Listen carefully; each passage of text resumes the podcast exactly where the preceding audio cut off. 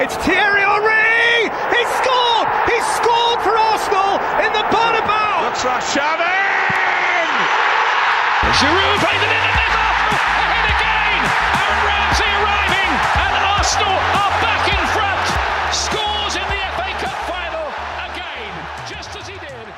Hello and welcome to another episode of the Arsenal Editor podcast. God, I can't even get that right. Never mind. Um, the level of performance uh, is is shaken not only to uh, from on the pitch, but it's all the way to the fans and even onto into the microphone. But I'll stop stuttering away. We'll crack on with the podcast. Uh, we've got Connor with us. How you doing, mate? Doing very, very well. Absolute pleasure to be back again uh, to, to not only comment on the men's game, but to comment on the women's game. So a pleasure to be here with you, Toby. As per usual, I love it. I love it. And um, you're joining us all the way from France as well. A very, a very committed podcast. I call this one. You know, being uh, on your skiing holiday, taking time out to, to do this. So all for the all for the commitment of the badge, I suppose.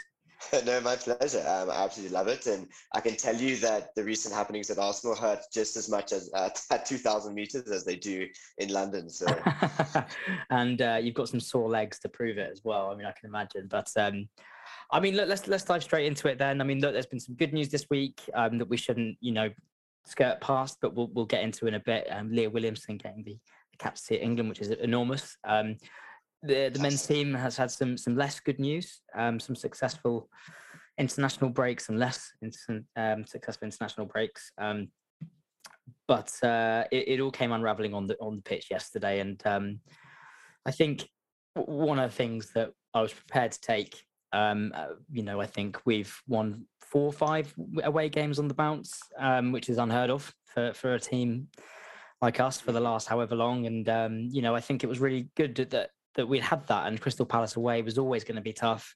Losing some points there, losing a game is not it's not impossible and, and certainly nothing to be to be ashamed of. Um, Man City have lost there, Spurs have lost there. Um, you know, it's it's it's it's a difficult place to go. It's the- I guess the, the difficult thing, which we'll get into in a moment, is I think probably the injuries and what this means, the stage of the season, and all that sort of stuff. So so so Colin, what are your sort of first first takes on it really, and what was your immediate immediate reaction? yeah, so for me, it's an interesting one in terms of how we we've reacted to to this kind of defeat. It's no longer a feeling that this is just typical Arsenal. We lost this way. You know, it's never going to get better.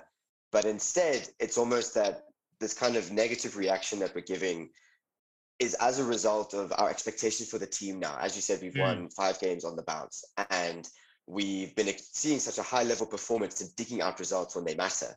And now, as a result, we've got into the situation where there's so much riding that we can actually, you know, we can literally touch Champions League football. And if we if we don't get that, it'll be it'll be our own fault. It'll be through our own demise, through our own or through our own demise, through our own actions. And I think that'll that'll hurt even more so than if we were just saying, okay, Champions League football's out the window. Let's uh, let's just go for Europa League. So I think the combination of the performances that we that we're seeing and what we've become accustomed to, and the fact that Champions League football is is really just there. I think that that led to to my reaction of saying, "Wow, I was I was very disappointed at that performance." Um, and I wish we could have we could have dug out the result that we needed. But three 0 is is also not a very flattering scoreline at all. No, it's not. It's not. And the, the, there was a lot of things going into it that, that made me nervous. You know, the, the Tierney injury, which we'll get into, I'm sure. Um, obviously, Tomiyasu not being back. Um, it, it- created an imbalance, I guess. But um, uh, it, it's the manner in which you lose 3 0 is important. And I, I have to say, um, whilst there was no fight really for the first uh, 25 minutes and, and, and not too much technical ability going within that after an international break. Um, I, I'm not saying it's excusable, and I'm really happy the manager's come out and, and, and called it, you know, very called it how it was, not good enough, not blaming the ref or anything like that. We weren't good enough to win the game, but it, it, it did feel like, firstly, Palace were quite good, we were quite sloppy, but it, it, all in all, you know, it didn't feel like a 3 0 game. And that sounds quite silly, but, you know, things like we had a higher XG, there were chances we created. Ultimately, they finished their dinner and we didn't. And that's a Mhm. much better place than where we were perhaps a year ago, where it was we're shaky at the back and we have got no idea what's happening up front. Yeah, we didn't No. even have dinner to finish. Yeah, yeah, it's a good way to put it. You know, there was a plate. Well, yeah, the plate was there, and there was nothing on it in the first place. So, yeah, you're absolutely right. And um, this is where it's it's it's not time to panic, and you only have to look as far as North London. You know, to Spurs, who I hate to say it, their metrics have been good for quite a while, and some of the losses that they've had have, have sort of been well. Actually, the metrics are looking okay, and you can see now that their upturn in form is kind of measured on that. Mm-hmm. Um, so, so the, the game itself, whilst it was disappointing, whilst there was a lackluster effort, and whilst it's you know, you, all that sort of stuff. There is like kind of a compartmentalizing element to it because you can sort of go, right, well, it's after the international break. We've had a stinker. It's been away at a team who, who are very difficult to go away to. Um, but mm-hmm. but for me, it's it's it's what we come out of it feeling like, and um, the yeah. what I'm more concerned about is how the camp are going to feel about the injuries. Yes, no, and especially I think with injuries, what can come into it is is who gets injured, of course. Um, there's always a personal story. There's always uh, one person getting getting injured who's, who's in quote unquote more important to the team than than others.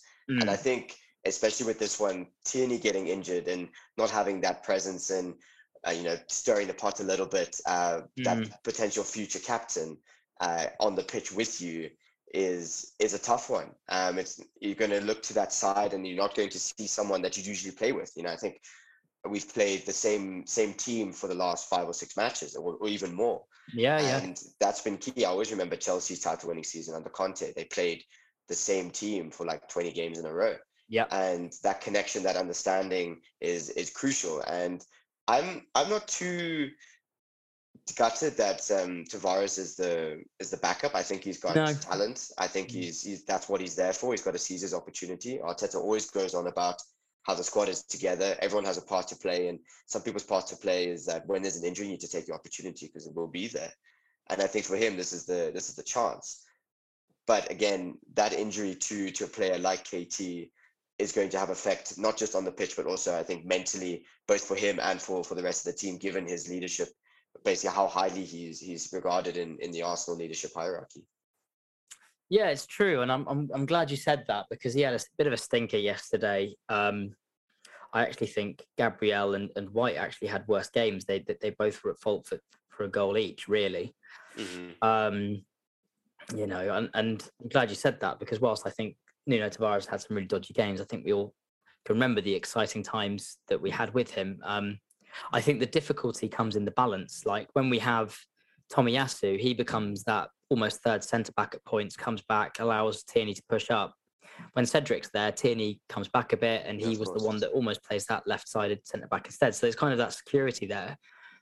When you have Nuno Tavares and Cedric, yeah, it's, it's two very attacking fullbacks, and you're going to ask one of them to be one of those slightly more defensive ones. And uh, like Cedric's, frankly, not up to it. Um, I think he's been fine, but I think he's also been allowed to be fine. Um, and, and, and Tavares potentially has, has has got flaws at the back, which is fine for a young defender. And um, I guess in the future, in, in, the next few games at least, is it's going to be how we create that balance. And hopefully, uh, well, actually, no, there's some some Tomiyasu news coming out is that Tomiyasu is not going to be back for um, until well after some of the most important games. Um, uh, I think April, well, what was there April 16th, I think. So he's missing like four or five more games, and that's just back to training. So Oh, and he's been out for a long time. So, and, you know, we're all waiting on the Partey news. We know Tierney's out for, for a very long time, but that's a serious core. And I think what's important there is that it's not just, that's not just um, good quality, some of our best players.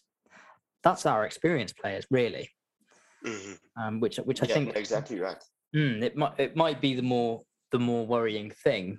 Um, so, so what did you make of t- t- Tavares generally, or, or actually, let's maybe even start at the back and we can go through some of the goals. Like from a defensive standpoint, some of the some of the decision making was really strange.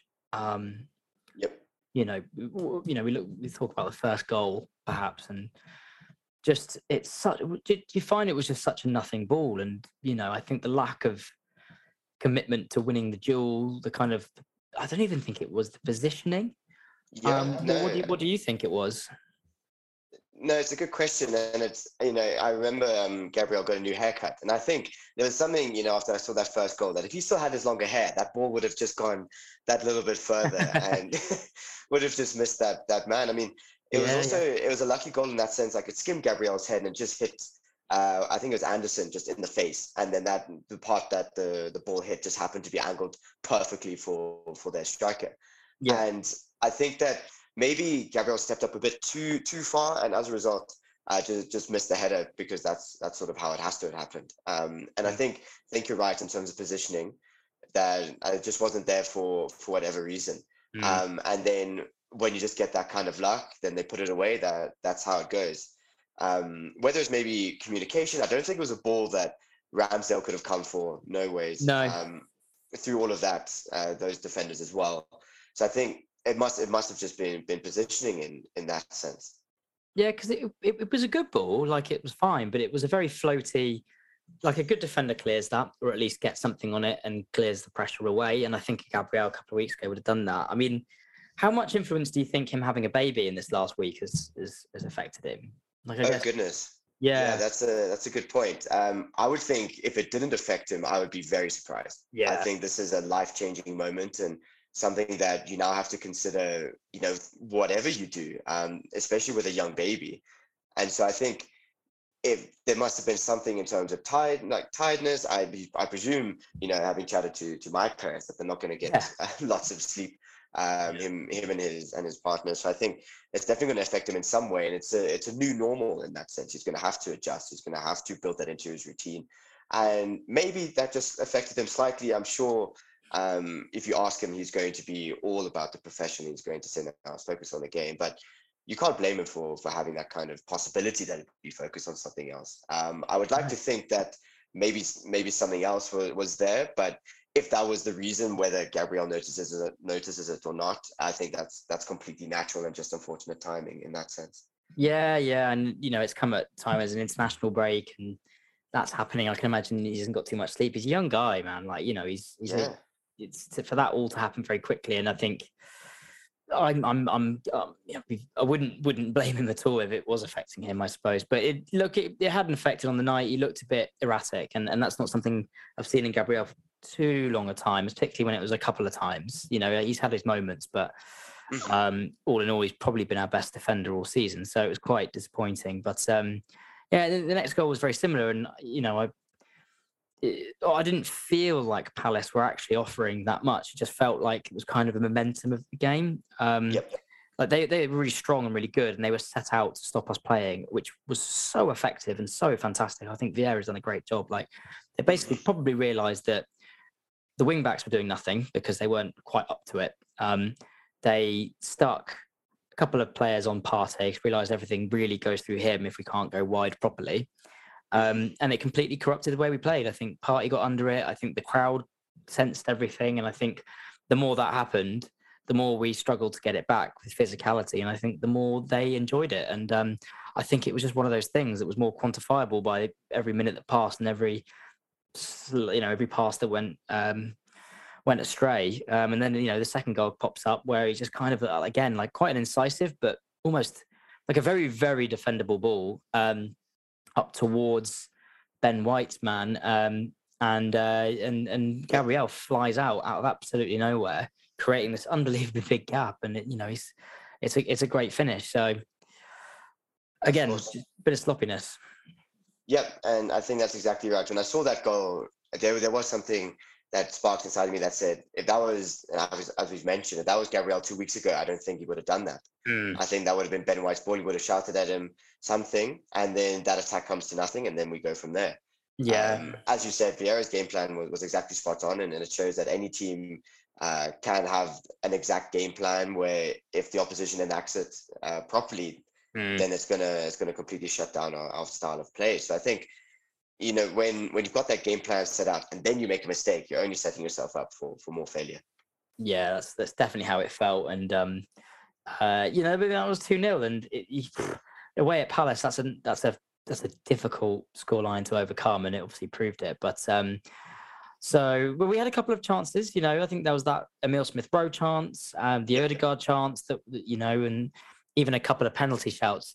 To to, to be fair, neither, neither of which I'm overly convinced were were were near the near near near it or anything like it. So um, you know, and I think sometimes when you, we've been talking about penalties recently, I think it's been like, well, we've won, so this is something to complain about. But um, Mm-hmm. just because it's been quite uh, inconsistent refereeing, but I do think that like this loss, it, kind of like the Everton one, like we didn't deserve to complain. We, we we weren't good enough to sort of merit that. But you Yeah. know, thing any of these chances go in, a penalty claim here, like it changes anything. And you know, I th- I think we we're getting in positions to do so. But then obviously after Merton Ode- Martin Odegaard's chance, you know, he, he, he does give away a penalty. Um, thoughts on it? Yeah, so it, it was definitely a penalty for them. Um, I saw it, and and to be completely transparent, Martin Odegaard is, is my favorite Arsenal player. And when I saw that, I'm like, no, jeez. Yeah. first time basis, it's not like Martin, come on.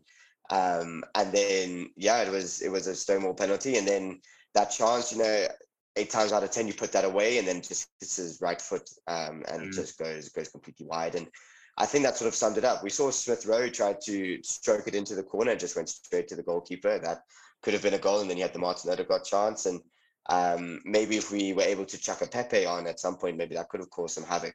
Um, but Mm. again, still can't even uh, complain about about that in in the sense that we we just weren't good enough on on the day. And I think the chances that we missed, we would have put away on on another day. And yesterday was was just not not our time, and we we didn't show up in in that sense. I think I read a Martin Odegaard quote where he said, "Tomorrow is the next step starts tomorrow at the training pitch, and that's the mentality that we need. We weren't good enough, fact, and that's what Arteta said, and we have to make sure that we we're up to it next time." Where where was Pepe? I think he was ill. Oh, Uh, he the was ill. reason, yeah, so he was ill, whether COVID or not. Um, he wasn't Yeah. able to to make it. Well, that's the other thing that we haven't even mentioned. But Saka and Emil Smith Rowe have been really ill recently, um, and you know we've got an Odegaard coming back from um, international duty where he's always a bit iffy. Lacazette's got look lead in his boots, having just scored a hat trick at the week this week against Mhm. Brentford, which is hilarious. Uh, Smith Rowe's been ill. Um, Partey obviously got injured, but what?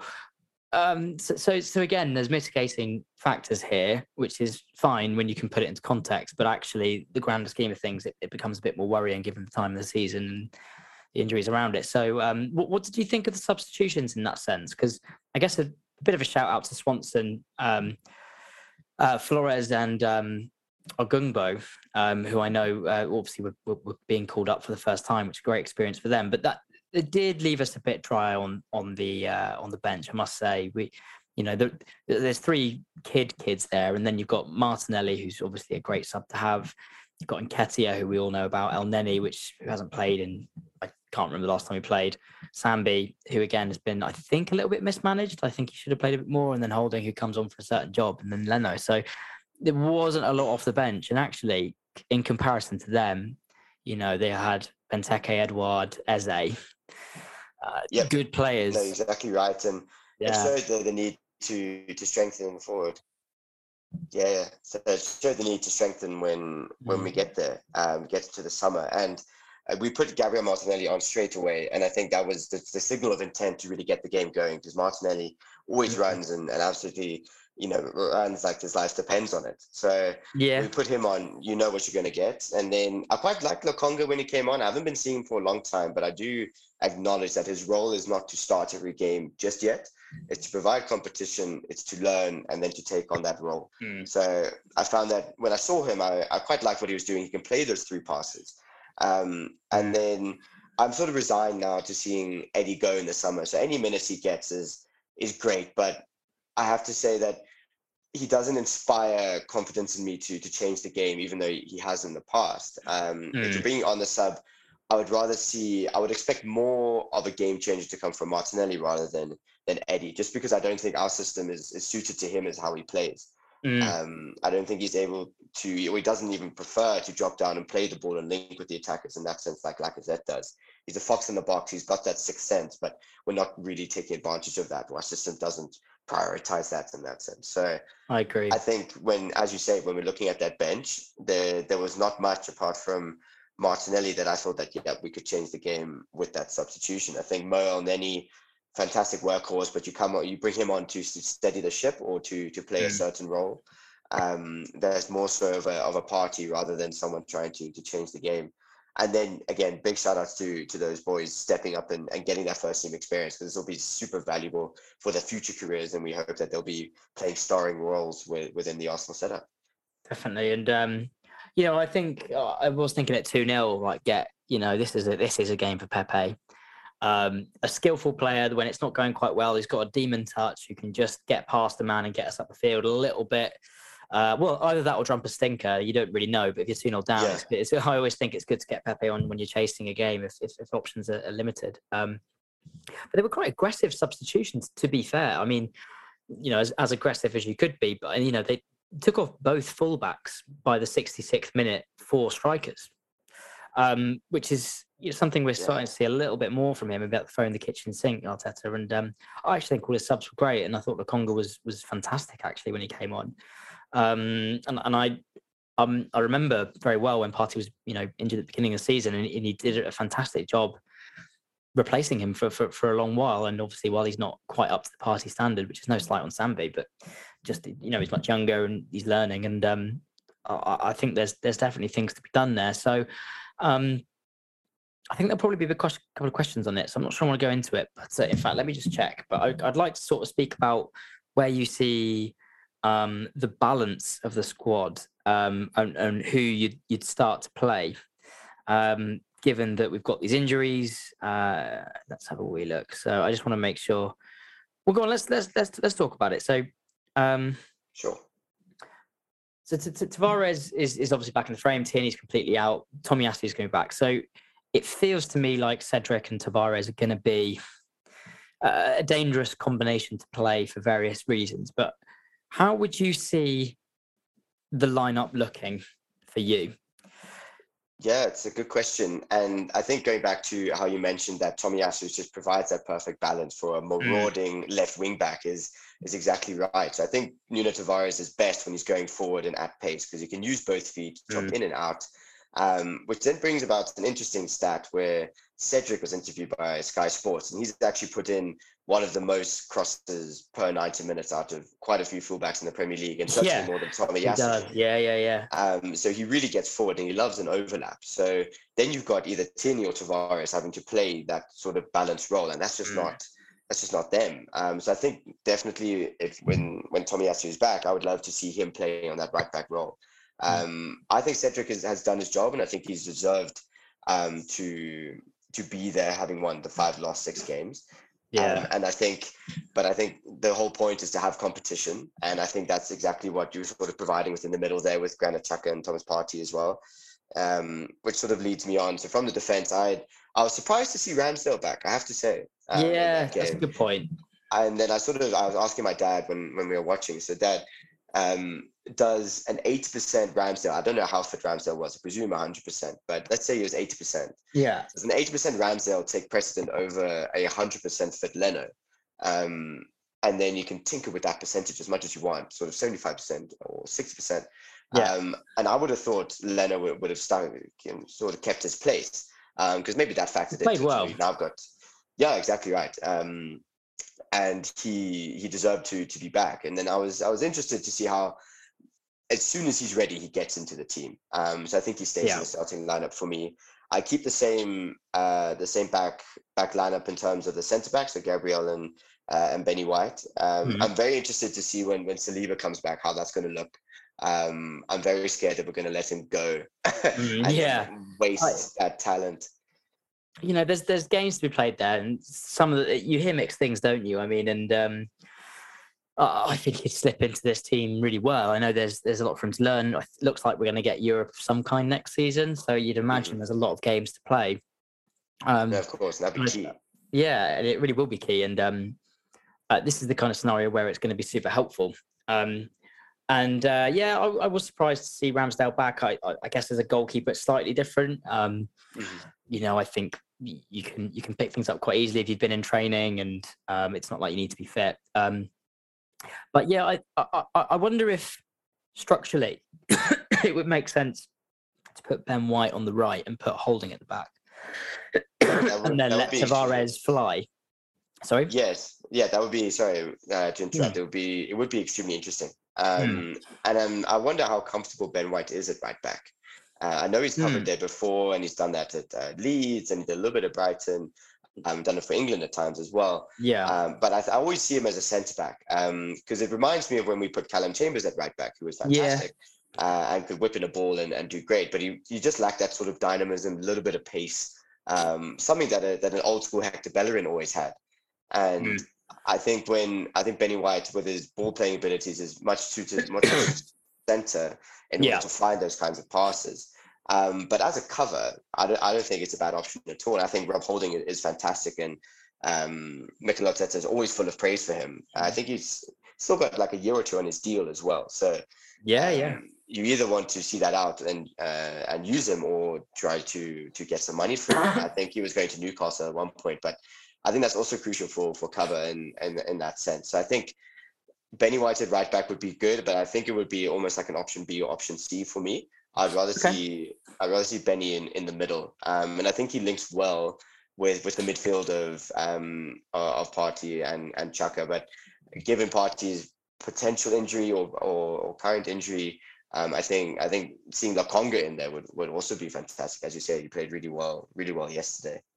Yeah, I think I think so, and and the, the reason why I think, you know, I think Rob Holding going in and Ben White going out right is because actually I'd expect, much like Tomiyasu does, just come in that little bit and play on the inside a bit more, and you know that Mhm. link up with Saka is going to be exceptional. And the, the the thing about Cedric and the overlapping that he does, and and you're right with this crossing, but you know I've I've been to the games a couple of times and I've you know been very close to the touchline and, and seen him and and obviously you watch it on TV. Those crosses don't go anywhere. Like Mm. they never land on anywhere. We don't have the player in the middle, whether you think Soares is putting in good crosses or not. But like we don't have the players to, to hit it. You know, we've got. Lacazette. You know, I haven't even spoken about. I'm sure there's some questions, but um, uh, you know, and it's it's it's. It, I don't, it's it's it's it's not a good thing. I think that he's putting in crosses. I think he get he overlaps great, and and then I think makes poor decisions personally. And um, I, again, I think he's done fine, and I think he's done a, a, a good job, and I and I, I think he's been a good servant to the club. And it, I just don't think he's got the capacity, and that's fine. I, you know, no no slight on him. I don't think he's not trying. I don't think anything like it. So it's tough. Um, and um, alrighty, look, I will. Will the overarching aim? Actually, one one more thing I did want to talk about. I'm not sure if you did as well, but um, how much do you attribute this to? Like, I I look back at the Arsenal um games, and you know, particularly the last couple of years, particularly Arteta, and it seems like we we figure out a system, it really works. And we kind of get scouted after a couple of months, and it doesn't work, and then we move on to something else. I remember, obviously, the back five, uh, we won the FA Cup out of it. That didn't work immediately the season after. It took us a while. We went to the Emil Smith through the middle. Um, we moved a bit of more of a four-three-three now, and like we kind of go through these these phases of doing really well with a with a you know we even did four-four-two for a bit with Aubameyang and Lacazette, but um, we kind of get we get figured out. And I just wonder if this is the end of this cycle and, and, and what would be next. And do you think that has a lot to attribute to it, or do you, do you think this really was just an off day? Yeah, it's, it's a really good question, and I think um, I think I have a feeling that Arteta's final end goal aim is is to get the team in a four-three-three. Um, is to like he played at Man City and eventually play play some form of false nine or or um, a, a striker that comes comes deep and plays as a little bit of a cam and then gives wide. I think that's his ultimate aim. Uh, I think at the moment the system he is playing incorporates all the elements he wants to to play, just not like it's almost as 4-3-3 as you get with the current squad without being a 4-3-3. Yeah, And I think that's going to carry on until he can get those players that he wants, that out and out striker. So Vlahovic was absolutely perfect for that kind of system um, that we were trying to get him. He was big, he's strong, he can um, link the play really well, and he would have been perfect for 4-3-3. And unfortunately, that didn't happen. So yeah, trying to find that kind of striker that will permit that, and then another central midfielder that can be a little bit more of a, of a box-to-box kind of player. Mm. Um, and so I think for now, the system will, will stay the same. I think the players have lauded how they now starting to get what the manager wants, play in the system, know how it works, and then just in order to beat other teams, play it better. Uh, or play it in a different way in that sense. Still the same formation, but maybe emphasize different elements. So a little bit more, as you say, of holding back on the right and um, giving more more freedom to the left with those kinds of players. Um, and I think playing that system better will sort of be our our modus operandi going forward, uh, rather than trying to change the system just at the moment. Yeah, I think so. I think so. And and to be fair, as those systems those systems do progress, you you naturally do get um, a little bit more. Um, you get more towards Arteta's dream of playing, basically just playing on the our terms, which is not something we did in the first sort of few months he was there, uh, which is fine uh, because that's where the squad was, and now he's got more players, and, and we can look at it like that. So, um, alrighty, well look, let's let's do a quick fire um, man of the match and dick of the day. Who's who's, who's your dick of the day? Oh, dick of the day. Um, Did you have one? Good question. Yeah, it's like I, I always get stumped by these. I always like nearly forget to to consider them.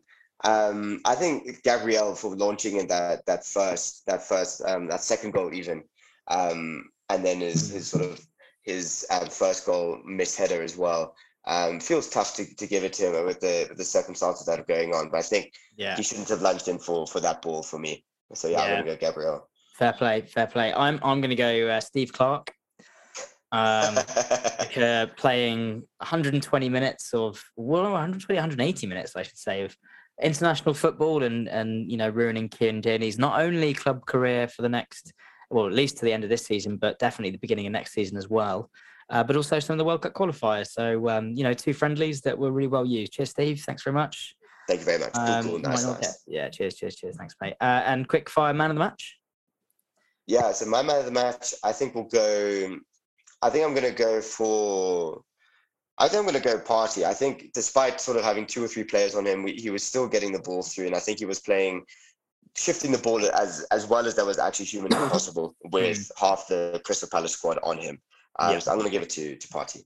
Nice. I'm going to give it to um, to Sambi. Uh, I think it was really good to see him back. I think he, he really put a shift in, and I think if, if anyone's going to be his understudy, Partey's understudy, I think he's going to have to step up. And I thought it was really good to see him back. And I, I actually do think that um, uh, we've been so wedded to this starting eleven, and, and I think rightly so.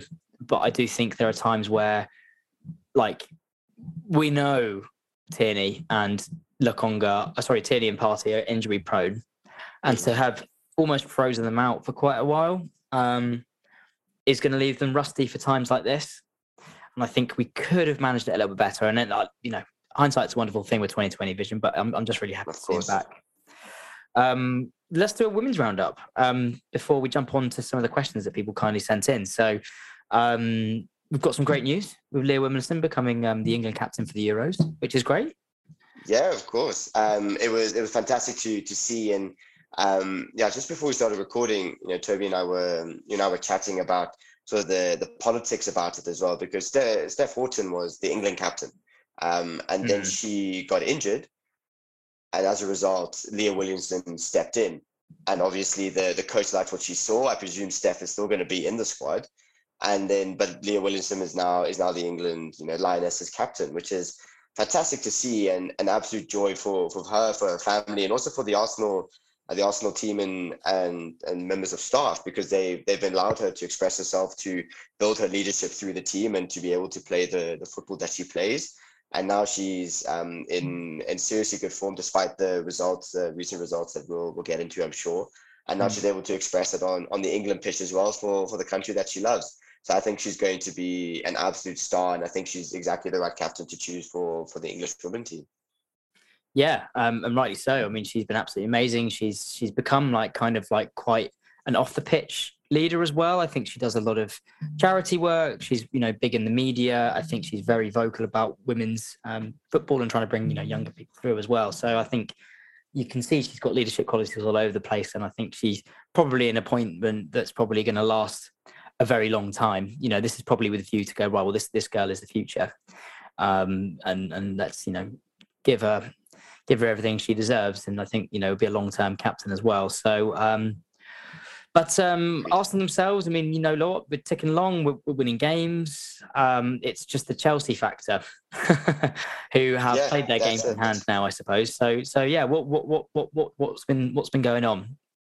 Yeah, so I think well, what I'll start with, and unfortunately, is is the uh, is the The Champions. League. Mm, yeah to Yeah. to Wolfsburg, which I think was a was a tough one to come across, especially because the the first goal was was by Jill Roord, who was a former Arsenal player, and I watched her quite a lot last season. and she um, was fantastic. She was in the mold of, of what Frida Maanum is doing at the moment, but then she, um, without, she actually announced on her personal Instagram first before Arsenal Women's, the official account announced that she moved to Wolfsburg. Um, and I didn't really know the, the reasons why. I didn't know if there was an opportunity or Champions League kind of things, but mm. this is sort of shown in, in the result today. And then that that sort of stung a little bit that that she she scored that first goal. And it was a scrappy goal as well. Um, it could could have got cleared. It just happened to be it just landed perfectly for for a little flick. Um, and then speaking of Leah Williamson early, earlier, she had the worst possible feeling an, an Arsenal player could ever have, and is scoring an own goal in such a big game. Um, so I'm glad that she she's able to uh, finally get the the recognition that she that she deserves, and the good news that she deserves in in that mm-hmm. sense. Um, we then uh, were, were a bit under the cosh through, throughout the game. Uh, there was a goal ruled out for, for offside on on their side, and then we we didn't really have maybe a little bit like the Palace game for the men's. We just weren't having our best game. Things weren't going our way. The the keeper had a fumble, which on another given day bounces just right for for Miedema to stick it in the net. Yeah, uh, we hit the bar uh, with a header from from Leah. The goalkeeper then pulled off an, an incredible save. I don't know, like David Seaman esque kind of save. I don't know how she managed to claw that out. Um, and then as a result, they finished their dinner. They just hey. were, um, they just literally put put Arsenal to bed like the professional team that that they are. Yeah. So I think you know from that game we were beaten by the better team, and I think that's a good humbling factor in that we we need to get to that level to get to the stages that we we want to get to.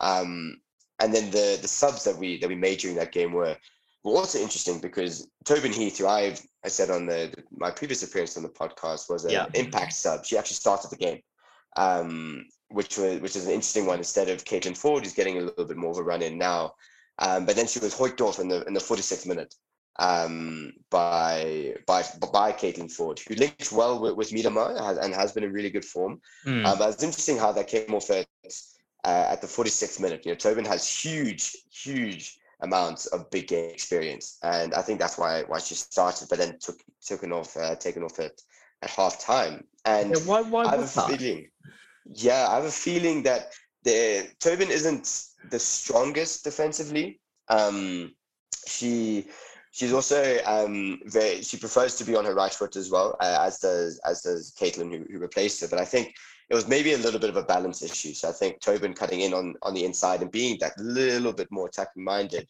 um, maybe impacted because she still you know, gets back everything defensively, but I think it's not her strong suit. Uh, so the um, the goal, I think it was um, when it was offside, she was a little bit out of position defending a corner. right. Um, and that happens to, to every player. And it's not a slight against her at all, but I think that may be factored in a little bit where you just wanted a little bit more of a defend slightly more defensively minded play. And I think Caitlin has, despite being a striker, has developed that side to her game. Um, and I think that also impacted how there was no Leah Lia Wälti in the in the squad, who I think, as I've posted on, on the Arsenal editor, has been an absolute anchor uh, in this Arsenal team and allows the centre backs to push forward, allows for defensive cover. And I think we, we just didn't have that. Um, and I think that played into to taking uh, Tobin off. Um, mm-hmm. And then Jordan Nobbs also then comes into it, uh, coming in late on to to replace um, Frida Maanum, and I think Jordan is is someone that is a bit of a confidence player. I haven't seen her absolutely light up the world ever since she she got one of her most recent injuries, and it's it's been such a shame because she's such yeah. a game changer, loves the club, and she's just not been able to kickstart it. Um, and I think playing her on the on the wing or a little bit forward would, would be the answer to that, but she hasn't been able to get the get the minutes in in that sense. Um, and then we really threw like absolutely everything at Wolfsburg when we put on uh, Nikita Parris for for Katie McCabe. And as I've said previously, um, her her pace up front, her ability, as in talking about uh, Nikita Parris, her ability to to yeah. it was also has won the, the Champions League with Lyon, um, has been able to has been fantastic to have in the squad, but hasn't been kicking as as much. And I don't think um, she was able to to quite get into it. So there was a penalty shout um, which VAR looked at, but she didn't actually make contact with the keeper when when she came into it. So unfortunately, we didn't get the call there. Um, but I think that this kind of game is just going to serve the squad even more uh, to to reach those heights that they they know they they certainly can.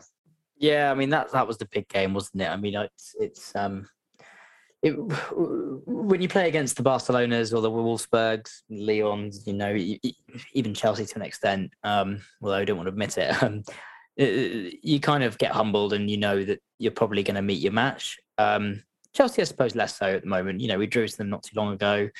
The cup final was a bit of an anomaly, but you know, um, so with the WSL, things are looking always a little bit different. It's we've got ourselves a bit of a Manchester City Liverpool situation.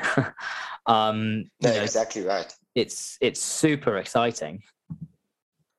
You're, yeah, you've absolutely nailed it. And it was the perfect response uh, on, on the weekend against Leicester with a 5 0 win, with Miedema questionably getting to having watched having watched the game, I think she was quite lucky to get there.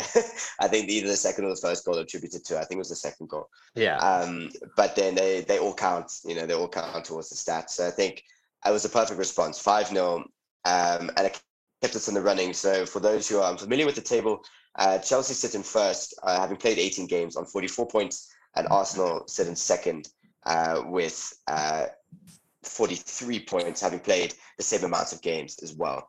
Um, so looking at the the fixtures as well. Um, yeah, what's the fixtures looking like? I've just got them up now. So yeah, so they've got Tottenham next. Um, Tottenham twice. Why have they got Tottenham twice in four days?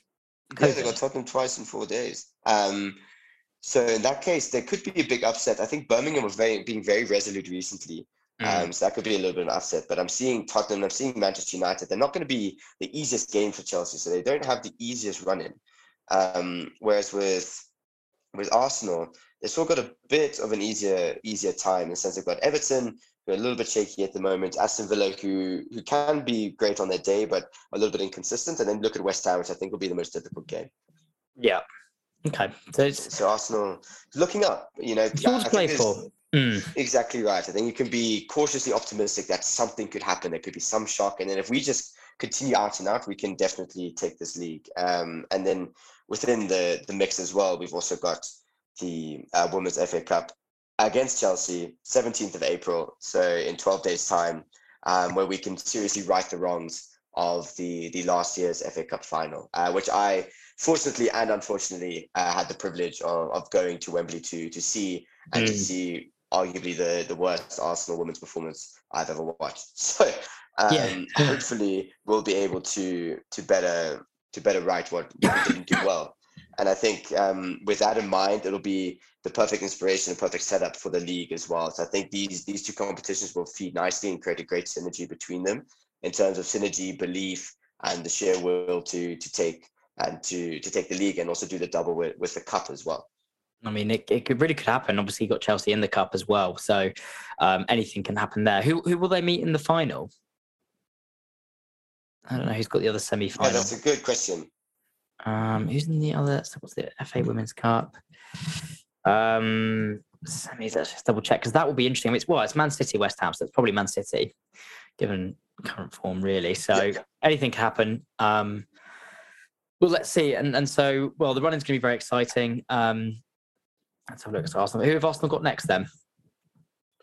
So we have got. Let's check. I think um, it'll be double checking now. It'll be the 24th of April because the international break for, for the women's football. Of course. It'll be Everton on the 24th of April at two o'clock. Oh so yeah, that'll be that'll be an away game as well.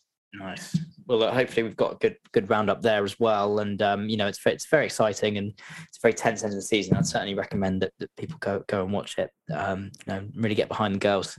So it's going to be a big one. Um, sure. So should we, should we do some questions?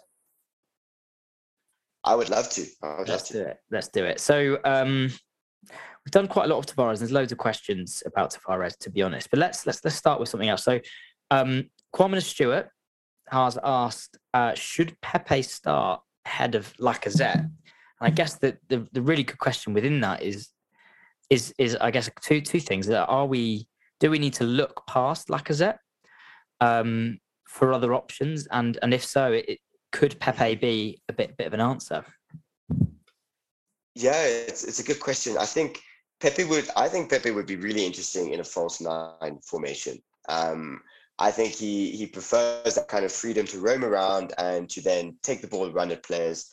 And I think perhaps the physicality would get to him a little bit, but I think he would be would be fantastic in that position. Um, but I do I don't think in the current formation that we play and what Lacazette currently offers off the ball uh, and outside of well, how he scores goals when the sort of the fewer times he's done recently, I think Pepe isn't the answer in that sense. I think Lacazette gives more so than um, than just the goals, and and so does Pepe maybe in that sense. But I think Lacazette's link up play is what's keeping him in the team, um, and I don't know yeah. if Pepe will be as keen on that. Yeah, I mean, he's so many touches, doesn't he? And um, I, am not. Yeah, I mean, I'd like to see it. Is, is, is you know, it's, it's, my short answer, I, but it's just when and how. I'd like to see it when we're a few goals up and we've got some mm-hmm. time to play with. But I'd actually also like to see Martinelli do that when we're a few goals up. To be honest, so um, I stylistically think that he would be quite similar to Aubameyang in the sense I'm sure he, you know, very quick. He'd probably, whilst he would come to the ball and do his thing, he's probably got more of an inclination to run in behind. And given how we can argue to the end of the end of the hills about how well Lacazette's done, I, I think it's very. I think he's ultimately made the team a lot better. Whether he's performed well or not, I think that him being there and doing his thing um, has made us perform better. And I think he's had a shocker yesterday. I don't, I don't think he was the only one. So um, I, I, would like to see other options, but you know, we're at a stage of the season where it's very difficult, isn't it? I suppose because it's it's such high stakes. Every minute counts. Um, we can't rest mm-hmm. up for a second, and, and we're going to have to be in a comfortable position, which I don't see us being in until the end of the season. So um, uh, two options I'd like to see are both Martinelli and Emile Smith Rowe. I think they've both got the qualities to do it. Even you know, he could arguably say Smith Rowe has the way he could come to the ball, pop pop things off quite quickly, win free kicks. I, I think he, could do it all, and he could also turn and finish, um, which is something Lacazette can't do at the moment. So he's our top goal scorer. Yeah, yeah, exactly. And um, I wouldn't be against it. I, I certainly wouldn't. Um, you know, and I think there's certainly value to um, to having all of our, you know, Fab Four. I want to say on on the pitch, but um, that actually plays into another question, um, which now I'm feeling is a little bit silly because I can't actually find it, uh, and I can't quite remember it. Uh, I can't find it, but yeah. So um, well, actually, yeah, no, sorry. So actually, I know it does. So um, we got a question to say it's uh, in which areas do we need to strengthen our deputies to provide more squad depth? Um, and what, what what I was sort of getting at there is that the reason why I don't think I'd like to necessarily play Martinelli and Emile Smith Rowe and you know uh, in the same team just because that means that Saka, Odegaard, you know Martinelli and Smith Rowe on the same team means probably Lacazette's coming on the bench. Is that I think that leaves us really limited on the bench. you know, it's kind of yeah, like, well, this doesn't work for 60 minutes. We're like, well, I'll bring Lacazette on. And to be fair, he's had a few games off the bench that have been quite good. But but where do you think we need to improve? Yeah, I think, um, like you guys mentioned in, in the last podcast, that a striker, we definitely need at the moment um, some more squad depth there. And I think uh, in the summer, if if Eddie leaves and then let's say Lacazette leaves as well, we've got Balogun as our only out and out striker. And I think getting that sort of big name or player that we can develop in that sense who just come in and, and score goals, I think will be will be the key. And then maybe another central midfielder just to to provide that competition. Maybe send uh, Mo Elneny um, on on his way after after such a long time at, at the club. Even though Arteta really really enjoys him, and I think he's he's a fantastic guy. Maybe that's just what what we need is that squad depth a little bit more in there as well. Give a little bit more competition and inspiration for for Sambi, um, and then I wouldn't be opposed to. I know there's a little bit of bit of rumors about about Gnabry and also about Dybala. Um, Dybala, yeah. I think I wanted Arsenal for all the wrong reasons. yeah. Um, but then Gnabry, I wouldn't mind having as an extra option just to push Martinelli and then also give us the option, as you say, to use him in the middle and then have that sort of uh, incoming player to to hit the ground running there. So I think a striker, midfielder, uh, and a winger for me. So I think defensively, like um, you guys mentioned last week, we we can have Benny White as, as a right back, and then Bellerin can come back and maybe leave uh, permanently, and we can have yeah. um, Benny White as a backup right back. Then you've got Cedric and Tomiyasu there, um, and then left back you've got Tierney and, and Tavares covered, and then centre backs uh, we've got them coming out the wazoo. So I think um, from there we'll we'll be absolutely fine. So I'd say a striker, a winger, uh, and a central midfielder. Yeah, um, I'm going to go one step ahead and say every position apart from left back and and right centre back. Um, I, I, I like really. I don't think we've learned that much from this game in the sense that Mm-hmm. um, I think we've got 12 to 13 really good, top, top, top quality players.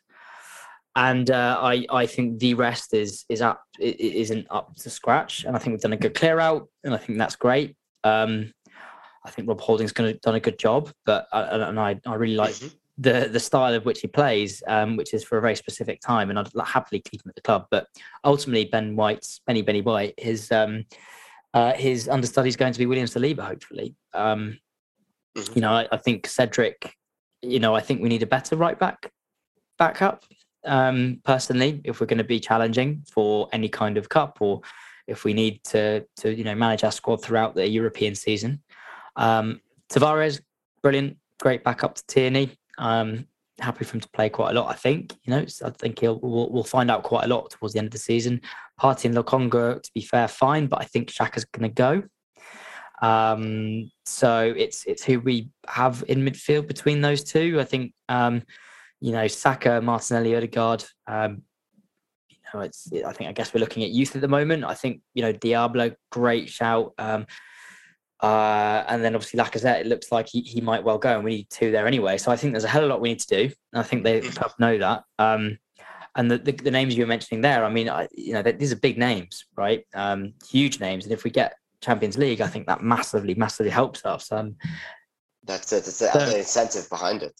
yeah, yeah, yeah, yeah, as everything. And I think whilst we as fans talk about it a lot, um, you know, actually, I think the players are desperate for this, right? They, you know, I, I, yesterday aside, it looks like they're they're fighting for every ball. They want everything. The crowd are on their side. And look, if we look forward to the next game, and if we wrap things up, I suppose then, you know, we look at um, we, we- we've got Brighton at home, and I think after a game like that where you've been up against it, a Brighton at home under the lights at the Emirates is probably exactly what you need to try and get things going he says. Um, it's a great opportunity. Like Brighton are a good side, and it's not easy, um, but it's a great opportunity. I think is probably the best way to put it. Um, Exactly right. so uh, you know, fix it, get a bit of momentum back in the team, a bit of belief, get that changing room up, and you know the dressing room just just buzzing again. And I think we can do it. So, what are your thoughts going into that? Yeah, it's exactly right. And it's that mentality. It's how we bounce back from defeat. Uh, we haven't experienced a taste of defeat in a long time, which, which I think worsens it. Um, and then you, you haven't become sensitized to it anymore. So I think you, feel it a little bit more. So now get into it with the game against Brighton under the lights at the Emirates with the crowd still on on the side. You know, you guys commented last week that you haven't felt the Emirates with the with the fans and the players as connected ever really uh, up until this point. So I think building that on that connection and showing that solidarity even more with us, sticking with the team that's just lost 3 0 to Crystal Palace, and then inspiring them to victory with a resounding victory uh, against Brighton would be fantastic to carry the momentum, as you say, and to also show the players that, right, we're still in this, we can still do it, it's in our hands, let's get it done. And I think this will be a fantastic opportunity to, to take advantage of that and to also uh, benefit the players both, both on the pitch and, and mentally off the pitch as well. Yeah, I agree. I agree, and I think it's a really good opportunity. And I, I'm really interested to see what he does. You know, I'm like, uh, it's a really interesting scenario where both fullbacks are gone, and I think he's probably realised that it was a little bit too risky. I mean, the other thing to say is it was a last minute change, and I don't think Tavares was probably quite ready. There's loads of questions on the quality of Tavares, and I, I think the bottom line is for me is that I'm I'm looking forward to seeing how we're intelligent about how we deploy him. And Yep. ultimately, I want to see him further up the pitch because it was electric at the beginning of the season. He was just chaos. He was carnage. It was great fun. That's it. And so, you know, I'm, I'm, I'm really interested to see what happens there um, for sure. As am I. Nice. Good. Well, it's a, it's a big game. All is not lost. We're still level on points with Spurs with a game in hand. Um, there's a lot of mass hysteria around and you know about about the level of loss, and I think with a little bit of um, compartmentalization and a little bit of uh, perspective, it could all change on on on on on this. I think it's this weekend, isn't it? So um, hopefully we'll be speaking next week, and they'll be able to look back and and, and put it all into place. So um, Connor, mate, go back and, and, enjoy your holiday. Thanks so much for coming on. Really, really appreciate it. Um, you know, and get get yourselves back on the slopes and enjoy it. No, my pleasure. Thank you so much for, for giving me the opportunity to be back here and for, for having such an interesting conversation looking forward to discussing the the three points that we get at the weekend next week. Absolutely, mate. Absolutely. Brighton three, Arsenal. Oh God, no. Arsenal. Yeah, fine. I didn't mean to say that. Let's see Arsenal three, Brighton nil. But um, no, I'll stick with it. Brighton three, Arsenal ten. How's that? So um, nice one, mate. That's what I like to hear. Love it, mate. Absolutely love it. So um, yeah, thanks so much for everyone for listening as well. Really appreciate it. And um, w- would ask one more thing actually. Uh, if you could leave a review that would be very very kind. It, it really helps us in you know level of engagement all that sort of stuff. And um and if it's a bad thing to say about it then just don't put anything you know only five stars only please. No any feedback's more than welcome. So thanks so much. But yeah cheers connor. Cheers everyone for listening and we'll see you next week